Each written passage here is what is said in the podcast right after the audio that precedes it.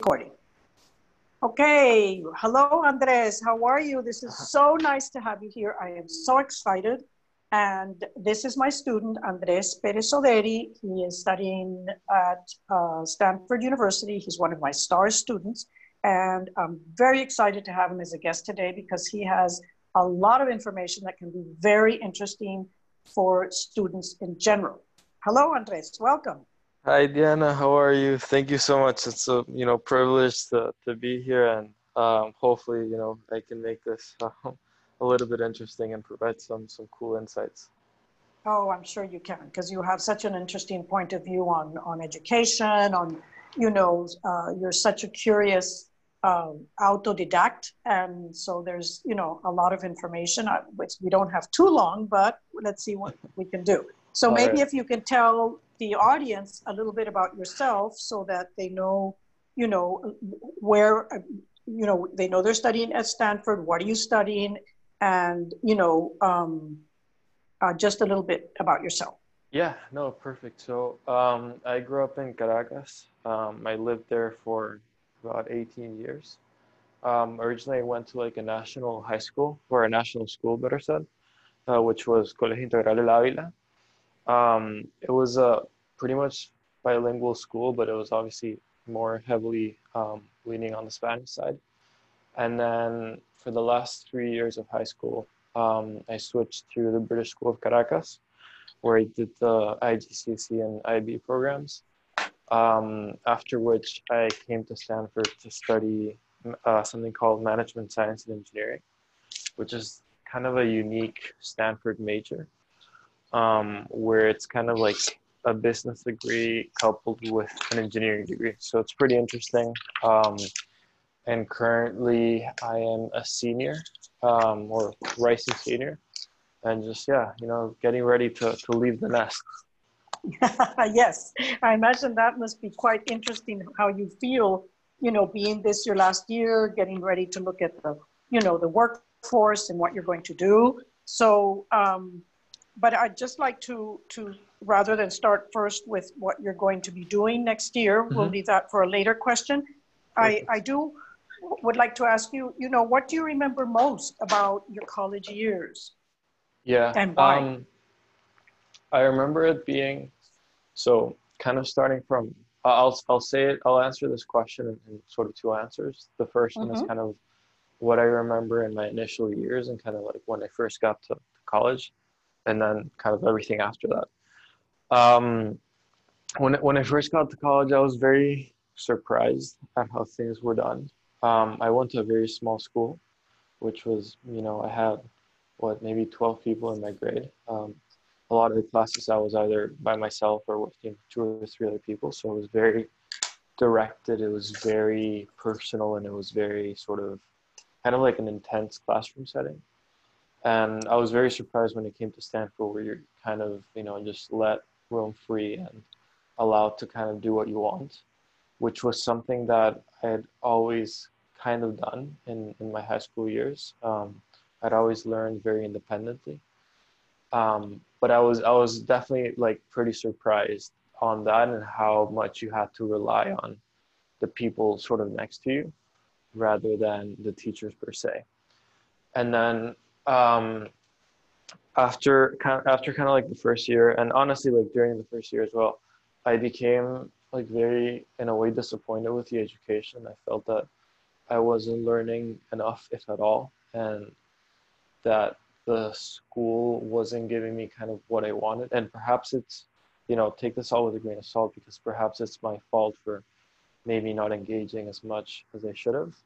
Um, but the thing that I remember most kind of on that second half was spending a lot of time sort of just with my own hobbies, with my own interests, um, and just taking as little school as possible and trying to understand kind of what I really like to do and then learning about it on, on my own in my own way. And what what what would you recommend? And it, I mean, excuse me for interrupting, but that yeah. that's a really Im, Im, important point. But what would mm-hmm. you recommend to somebody who starts university and runs into that same kind of problem? That from from what I can understand is you, you didn't have enough of a challenge to yeah. uh, keep you going, to keep you interested, or I don't know whether it was maybe you know your advisor didn't uh, tell you the right classes or mm-hmm. or what. I don't really we don't really know exactly what happened, but what would you tell a freshman yeah. that might run into that problem? Well, I I kind of I don't think it was that it wasn't a challenge. I think it was definitely a challenge. I mean, classes were were really tough, and it was obviously a lot of work.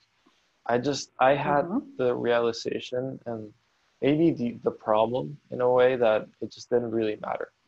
Like what I was doing just didn't matter. Um, you know, like what does it matter to you know stay all night like with a math problem set that you're just you know for what I want to do, it's just not going to use. But then I have to take this requirement in order to get my degree. Same with like, for mm-hmm. example, Stanford does a lot of art classes or a lot of sort of creativity classes, which I think are great. But at the end of the day, it's not something that I would want to be firstly uh, just spending so much on. And what I mean by spending is both, you know, time and money. Obviously, it's a very expensive education. Um, and you're spending, you know, four years um, of, of your debatably like your prime, um, studying things that you may not want to learn. And for me, that, that was very challenging to accept. Um, so what I would recommend to the incoming freshmen, um, and to the incoming freshmen, sorry, and what I've actually told them is take 12 units a quarter. Um, what I mean by 12 units a quarter is the minimum amount of units you can take um, in order to graduate and spend half your time doing things outside of school. Um, and in saying that, you know, everyone says like, oh, you know, why would you do that? Like, no one else is doing that. Like, what's the point? And, you know, it's kind of comes to the conclusion of don't be afraid to go against the tide because at the end of the day, you have to do what makes you happy rather than what everyone else is doing.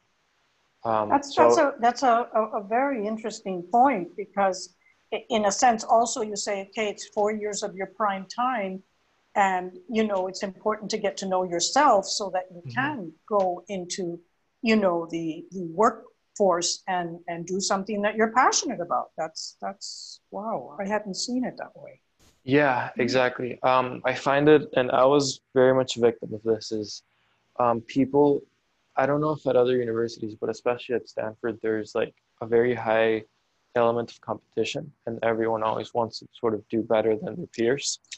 Um, and that translates to the workforce a lot.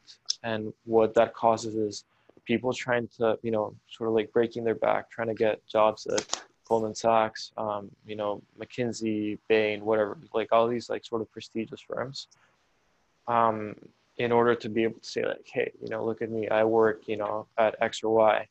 Um, therefore, I have achieved more than you have. And the huh. problem is, is that you see a lot of these kids go into that, into like sort of the element of the workforce, and they end up just not being happy. And you know, they kind of get there and they say, "Oh, you know, this was the best place that that I could have worked at," and every one of my friends was was jealous of me of working here. Um, and the reality is, like a lot of people just do it out of pressure. And they don't really spend the time in those four years to understand themselves um, nor to understand kind of what they want to do. And by understanding yourself i don't mean kind of like you know going partying or doing whatever but it's more just like kind of really sitting down and thinking okay what do i want to achieve what do i want to learn and what makes me happy and how can i make a career out of it Mm, thank you very much for that. And I, I think that for the freshmen, that's an important point because to be happy when you work is very, very important for sure. Totally. Um, so uh, another another question that I have for you is uh, who who was your best or is your best teacher and and why? Yeah. So I had a professor for my entrepreneurship class, which I really enjoyed. Um, I didn't like his class, and I actually told him, um, just because I'm I'm not a big sort of like class guy, um, but I, I really did sort of like enjoy um, sort of hearing from him, and I told him like, hey, um, you know, I am doing this thing and kind of have these ideas, and um, I'm not really like the type of guy that learns much from class, but I told him, you know, you're a person that I want to learn from and he is really funny. So he like basically like almost like created like created a class for me and him. um, to like study and like for me to read a lot of things that interested me and get units from it. Uh, units are like credits um, at Stanford. And it was a time it was really funny because I, I needed units in order to like keep my visa status because um, of something that happened with a couple other classes. And it ended up being one of my best classes, you know, and it, it shaped um, my career in a way, but I wouldn't say it's like, it's not a class that's advertised. It's not like, you know, a class you can just enroll in. So it was really fun. So since you call, call yourself an anti-student, so what you did with this professor is that you created your own, your own curriculum in a sense, if I understand correctly. Yeah, and that's something that um, is actually, so, so that's a great point. So that was just one class. So I wouldn't say it's a curriculum per se, but something that Stanford does allow you to do, which honestly I would encourage a lot more people to do. I didn't do it because honestly it just never crossed my mind. Um, I kind of just had so much of a almost like disdain for the, for the classes I was taking and, and for what I was doing that I just kind of wanted to get it over with. But what Stanford allows you to do is create your own major. Um, and I think a few other schools allow you to do that as well that's actually something I would tell the freshmen to do because that in a way is of course it's obviously a very risky thing to do and it's very you need to be very responsible and very um, sort of self-driven but you can create your own major um, of course it's a little bit difficult to explain kind of what you're doing in the case of a job interview which is in 99% of cases why people don't do it. But i think if i if i could have done something differently it would have been that. Aha, very interesting that because it's it's uh, you know something that I feel sometimes the universities don't advertise enough that you can create your own major and then go with what you you really are interested in. So good point, good point for the excuse me for the freshman. Mm-hmm. Um, totally. And can you can you tell us a little bit uh, within Stanford what uh, are were or are uh, your favorite subjects? Um, yeah, I think, yeah. Um, it's definitely, I think, a little bit of a short list. Um, one of the things that I, I did enjoy and that I thought I wasn't going to love so much was computer science. Like I, I absolutely loved it, but it was less because of what I was being taught. Like, you know, if you asked me to code now, I, I would be helpless. But what it did teach me is kind of like a way to solve problems and a way to build things. Um, and for me that's always been you know i, I love building things that's one of my passions and um, in that sense the way they teach you to solve problems is incredibly interesting so they teach you to and it's something that's easy to sort of tell someone but it's very hard to internalize is kind of you need to start solving a problem by kind of the ground floor and just trying to solve like the smallest part of it and then building up and persevering through that um, and I think that is one of the most important, if not the most important lesson um, that I've had at school. Mm, wonderful. That's, that's quite, quite amazing. And um, what would you say to a graduating class? Um, that's a good point. I, th- I think um, in a way it's almost similar to what I will tell the freshmen, and it's kind of probably say the best jobs are the ones that aren't advertised. Mm-hmm. Um, and that goes both from a career perspective to a personal perspective. Um, I think there's so much more opportunity in this world than what's kind of advertised and what's publicized. Um, and I would encourage people um, to go out and seek that. And of course, and what, is, oh, go ahead. What, what, what, sorry, I just, because if you're saying the best jobs aren't those that are, aren't advertised, and excuse me for interrupting mm-hmm. you, but what jobs are you talking about that you know about that aren't, yeah. aren't advertised but are very interesting? Mm-hmm. Well, one of the obviously kind of like you know me being kind of in the career stage that I am, I would say entrepreneurship is definitely the way to go. Um, at least for, for me personally. But to give you another sort of real life example, um, one of the best like experiences that I've had working for someone else is after I met someone at a parking lot, like literally a parking lot. Um, and this was a person that, you know, kind of, we, we were just talking, I'm a huge car guy and, you know, I, I walked up to my car, was, I think I was getting a sweater or something. And you know, this guy comes up to me, starts talking about my car with me. Um, then kind of a short conversation turns into a long conversation, and I end up going to sort of work for him for about six months uh, while I was in school, and he ended up being an incredibly influential hedge fund manager um, with whom I, I, learned more than you know I've learned in three or four years of college. Um, and that's something that's not advertised, right? And if I had been closed off to an, op- an opportunity just because it wasn't kind of like the, the typical thing to do, then I wouldn't have had that experience. So I would just say to the graduating class in that sense, kind of keep your eyes open. Um, definitely don't close yourself off just because it doesn't seem like the typical thing to do or the typical place to work. That's an amazing story. That's fantastic. Well, thank you very much for sharing that because it's true. Sometimes maybe, well, you know, uh, we might not feel very secure or might say, wow, this isn't really what they've told me that this is how I get a job or an internship or a learning experience. So yes, please, you know, stay open. Very good. Very good. Um, so uh, how do you see uh, education evolving in, in the future, uh, taking into account all the changes that we've been living this, these past uh, six months? Yeah, um, I think it's, if anything, it's going to accelerate some of the changes that I think are like, we're sort of on their way. Um, and by that, I mean, I think there's going to be a break in institutionalized learning. Um, I think there's a few cracks that are starting to show, especially during this pandemic. Um, and I think the conclusion of that is going to be a lot more independent independent teaching.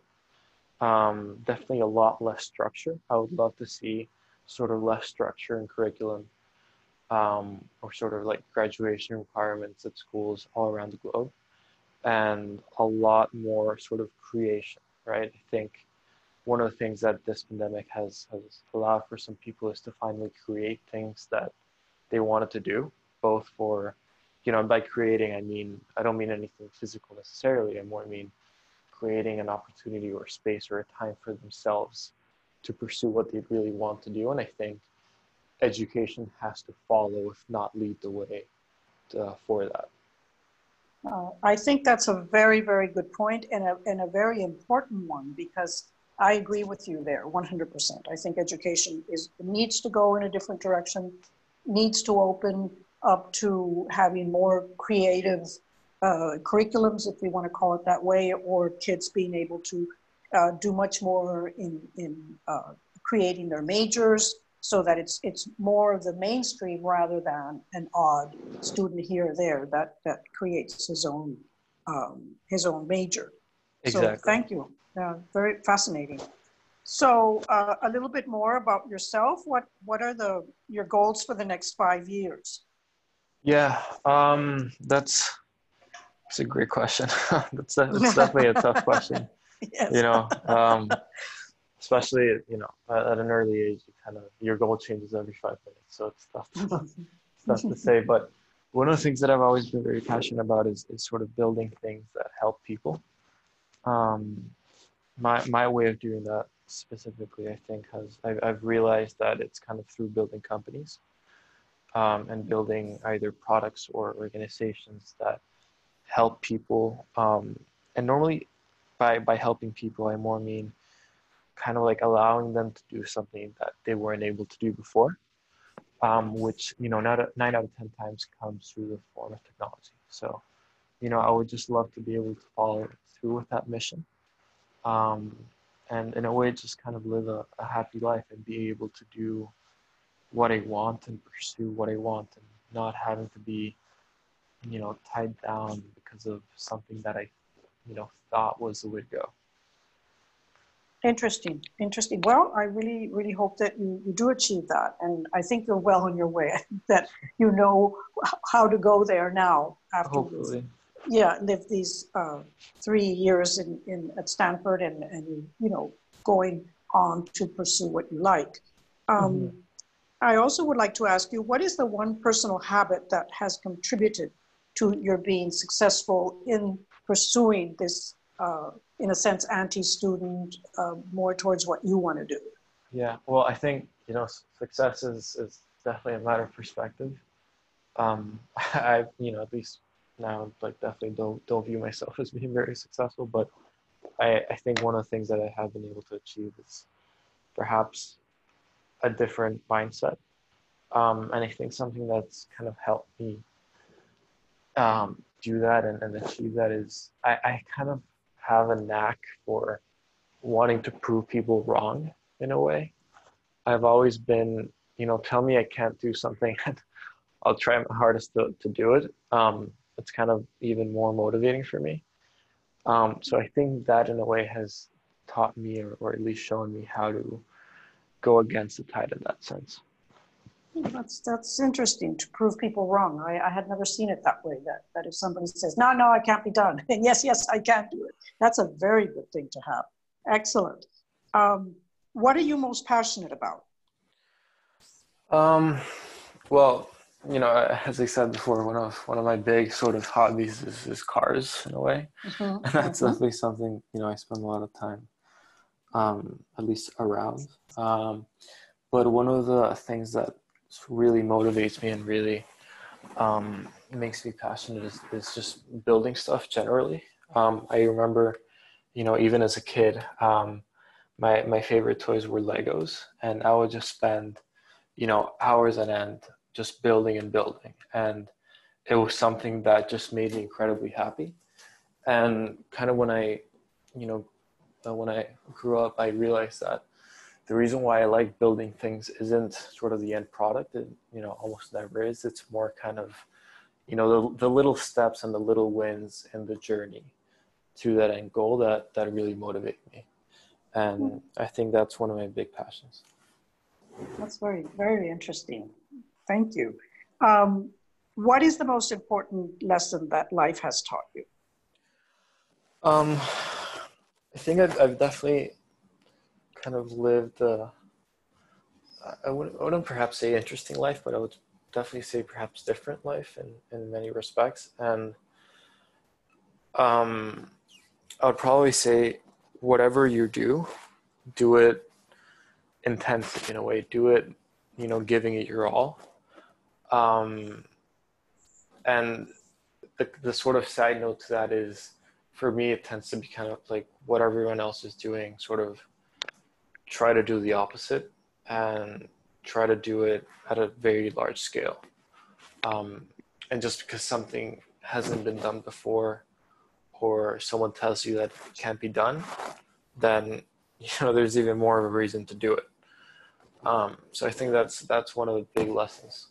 Yeah, that's that's a great point. Great point to to do it intensely and then to to go against what people say. That's that's a great way to to go around things because then of course so many unexpected situations happen mm-hmm. um, so uh, also i wanted to to uh, ask you you know if maybe you want to add something and um, yeah uh, huh yeah of course i mean one of the things that you know you obviously you you've kind of helped me get into stanford and, and obviously um, have helped a lot of students get into your top universities but one of the things that I've kind of has been on my mind recently, and I actually had a very interesting conversation about this. Is kind of there's quite a stigma surrounding these elite universities, like you know Stanford, Harvard, Princeton, Yale, whatever.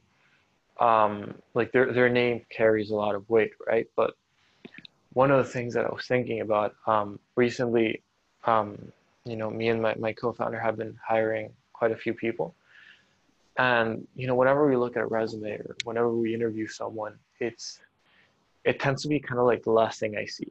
Um, and more, I just want to see how people have been able to, you know, do what what they've done.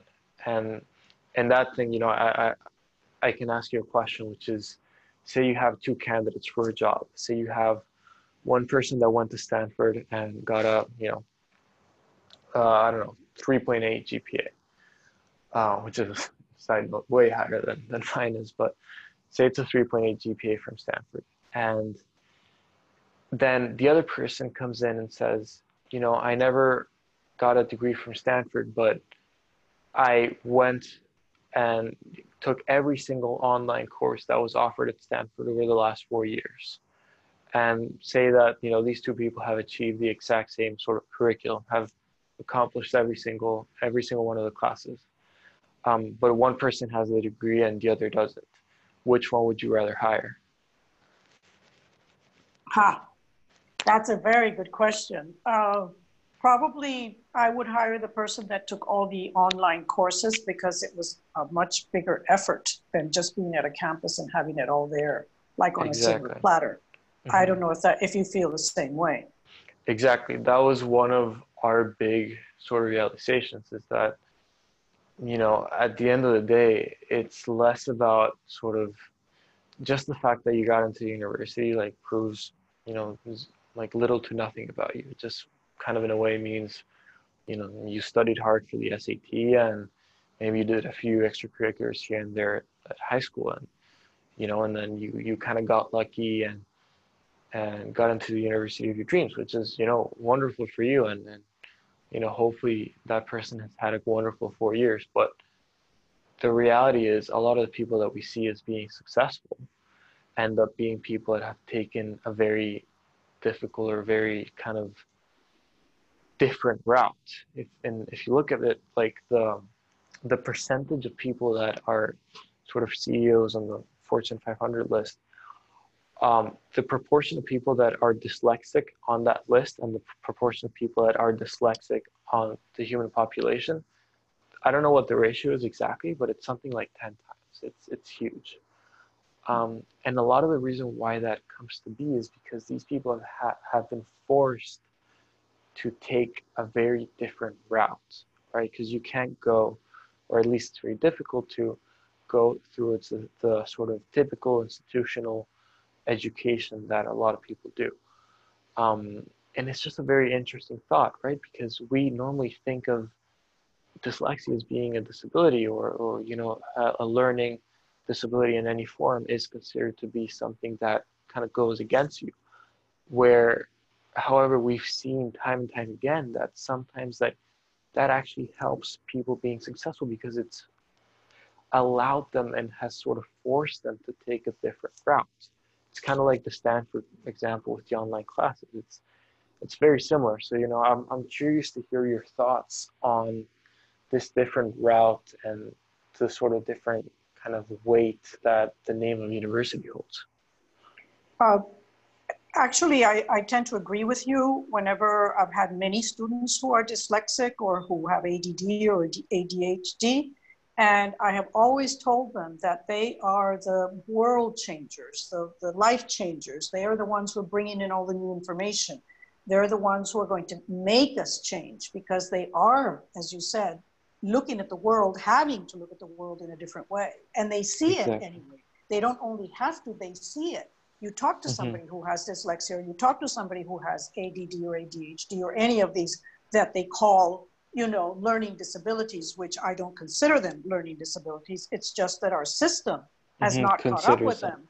Yeah. yeah, and hasn't caught up with them and hasn't created a curriculum for them to be able to shine you exactly. know and and I, I i agree with you 100% i mean these uh, I can, and, and I can understand why the CEOs, many of them are, are dyslexic because they figure things out. They solve problems in a way that nobody else can see or very few people can see. Mm-hmm. And, and I, I've had a, a, a oftentimes a difficult uh, time convincing my students that mm-hmm. have learning disabilities that they don't have a learning disability. They have a learning ability. Exactly. Know?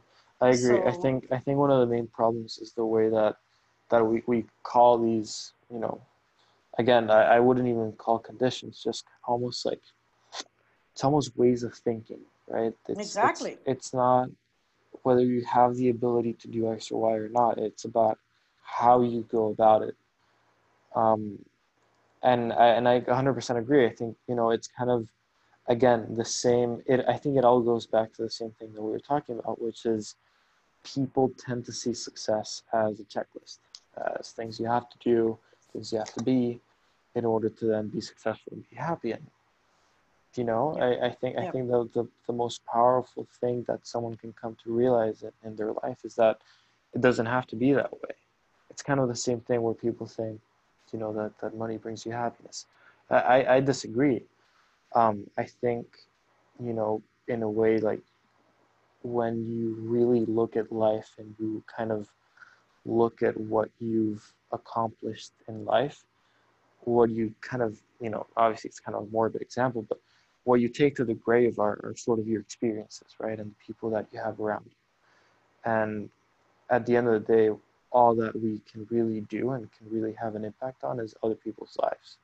So why kind of be infatuated with our own personal wealth while we have you know typically age typical lifespan is know 80 something years well, you know, you have 80 years to, to change people's lives. And why not do that if at the end of the day, that is, you know, 9.9 out of 10 times what brings people real joy? Yes, I agree with you there 100%. And I think that, um, uh, you know, this is what your whole life seems to have been about. And it seems like that's the, where you're going towards is to help people change their lives or improve their lives or learn something that will make them happy. That's, that's a, a wonderful uh, goal to have. And uh, sort of to, to bring it to an end, do you want to talk about any other things that maybe I haven't brought up or something you want to talk about?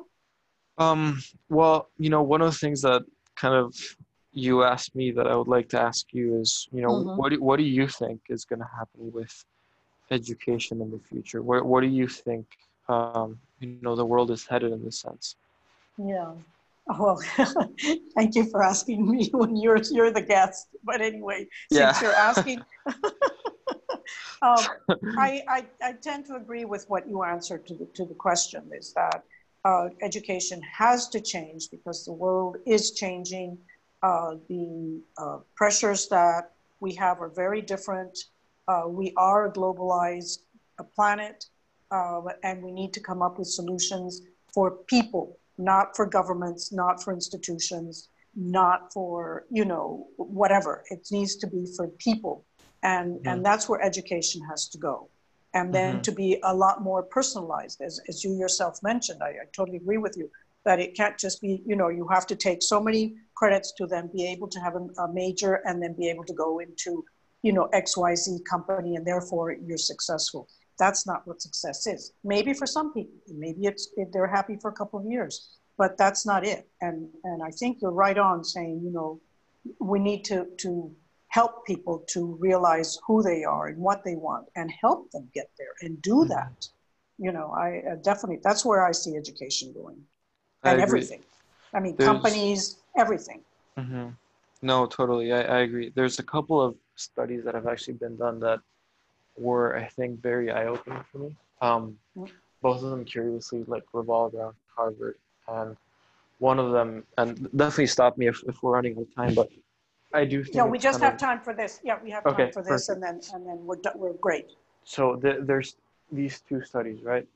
One of them, or one of them isn't actually a study; it's more of, of a realization from um, Harvard MBA when she went to um, her school's I think it was like 25 year reunion um, of the MBA class of I don't know I think it was like 1993 or something. Um, and she kind of just looked at everyone and, and and you know really asked them questions about their happiness and about where their life had gone. And people it seemed to be that you know obviously you go to Harvard MBA you you kind of want to make a lot of money right? That's kind of what people want to do. And so she went back and kind of asked everyone you know like how are you? Like are you happy? Uh, have you achieved what you wanted to do? And she realized that the people that had made kind of the most money ended up kind of being the most depressed um, whereas people that kind of followed what they wanted to do ended up being very happy and she kind of kept on with this study for a couple of years and once she asked um, a janitor in a hospital. The exact same thing. He, she said, you know, she asked them, you know, why are you happy with what you do? And the janitor replied, it's not about what I do in a day. It's about the purpose of what I do and the purpose of my life in respect of my surroundings. And you know, she was kind of awestruck by this and said, "What do you mean? I mean, you know, don't you just clean like people's rooms?" Um, and funnily enough, she was in sort of the the coma department, right? Like she would clean people's rooms that were in a coma. And she said, "Well, yeah, in a way I do. That you know that is kind of my job description, but in reality I put more purpose in that." And she asked, "How? Well, what do you mean?" She says, "Well, every time I come into the room, you know, I try to say hi to these people because I feel like deep down they can hear me, and I also like change the pictures, or I you know bring them flowers, or I kind of try to brighten up their day, and it's all it's all kind of goes back to that same point. It's about being happy and about finding the purpose in your life, no matter what you're doing. Um, yes, was, that's that's was, a, yeah. Uh, yeah, go ahead. Sorry. Oh, sorry. Yeah, I was just gonna say. I think that's that's very powerful. Very powerful. Very powerful story. That's yeah. that's uh, very interesting. And what was the other one that you mentioned? Also, that there were two things that, that yeah, uh, two so studies. The other one was also kind of related to Harvard. It was, I think it holds the record for the longest social study ever conducted. Um, started in the 1930s.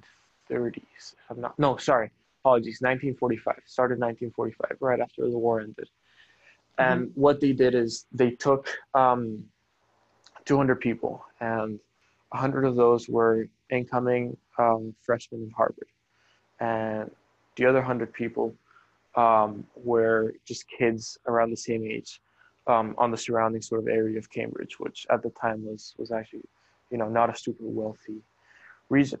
And and they followed them, and you know, they they asked them every single year, for the rest of their life, you know, how are you doing? And then they asked it very deeply, and people answered, and you know, they studied their their you know husbands or wives, they studied their children, they studied their friends, they they kind of studied their lives for, you know, 70, 80, whatever years and they kind of you know it was a very interesting like an eclectic mix of people. I know there was there was even a president of the united states that came from this from this group. Um, i don't remember which one. But they kind of came to this realization where there is actually sort of a negative correlation between kind of the amount of money you make to, to your happiness. And the reason why was because there was a positive correlation to the amount of money you make to how socially um, isolated you are. And what they realized was you kind of, in order to be able to be truly happy, what kind of gives us humans the deepest sense of happiness is having incredibly deep personal connections with people. And by that, I don't mean having, you know, 10,000 friends. I more mean having one or two people that you can rely on when the going gets really tough. And you would actually see that people that had such a partner in life, maybe not, doesn't necessarily have to be romantic, whenever they would get sick or, you know, the going would get tough, their moods would stay at the same level they were at before they got sick or whatever happened, or even improved. Whereas people that didn't have that actually kind of went into a depression, which then obviously negatively affected their health, which then reduced their lifespan. So lifespan and happiness are both positively correlated to the deepness of emotional connections that you have with people close to you, which I think is incredibly interesting because the one thing that we're taught in 21 years of education, at least I've been taught in 21 years of education, is that money is everything, money is all, and career success is, is everything, career success is all. Whereas you're not taught the effects that emotional connection has on your life. Wow, that is a fascinating study and a fascinating conclusion.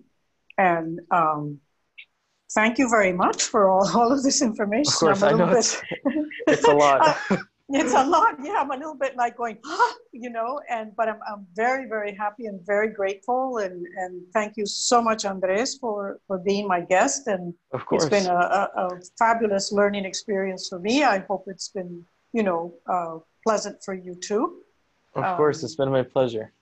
Okay, so I'll see you soon.